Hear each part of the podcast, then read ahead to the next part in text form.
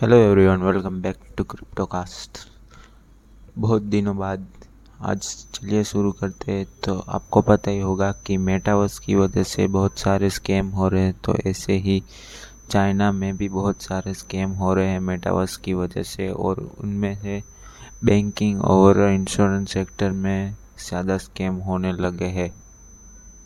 तो ऐसे स्कैम हो रहे हैं कि अगर आप अभी जल्दी इन्वेस्ट नहीं करोगे उनके मेटावर्स के इन्वेस्टमेंट फॉर्म में तो आपको ये इतना रिटर्न मिलेगा और इतना रिटर्न मिलने से ये ये होगा और ऐसे ही लोग स्कैम करने जा रहे हैं मेटावर्स के अंदर चाइना में और वहाँ की बैंकिंग और उनकी इंश्योरेंस सेक्टर ने ये अभी न्यूज़ में स्टेटमेंट जारी किया है। तो ऐसे ही कर्क एक इन्वेस्टमेंट प्लेटफॉर्म है क्रिप्टो में और उनके सीईओ ने कहा है कि आप प्रोटेक्ट नहीं कर सकते हैं कैनेडियन गवर्नमेंट को अपने क्रिप्टो फ्रीज करने के लिए।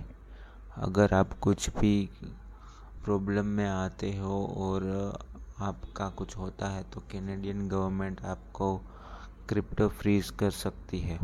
तो ऐसे ही बहुत पॉपुलर एक क्राउड फंडिंग ऐप है, आप सभी लोगों को पता होगा किक स्टार्टर करके है तो उन्होंने अपने पिछले महीने अनाउंस किया था कि वो लॉन्च करने जा रहे हैं खुद का डिसेंट्रलाइज ऐप तो ऐसे ही उन्होंने 2000 अपने ट्विटर हैंडल पे उनके सीईओ ने कहा था अज़ीज़ हसन ने, कि वो तो ऐसे ही उन जैसे ही उनके सीईओ ने अनाउंस किया तो वैसे ही ट्विटर्स पे और बाकी सारे सोशल पोस्ट पे सपोर्ट टिकट पे और ईमेल और कम्युनिटी के द्वारा बहुत सारे क्वेश्चंस आए। तो ऐसे ही उन्होंने अभी अनाउंस किया है कि वो फ़िलहाल नहीं जा रहे हैं।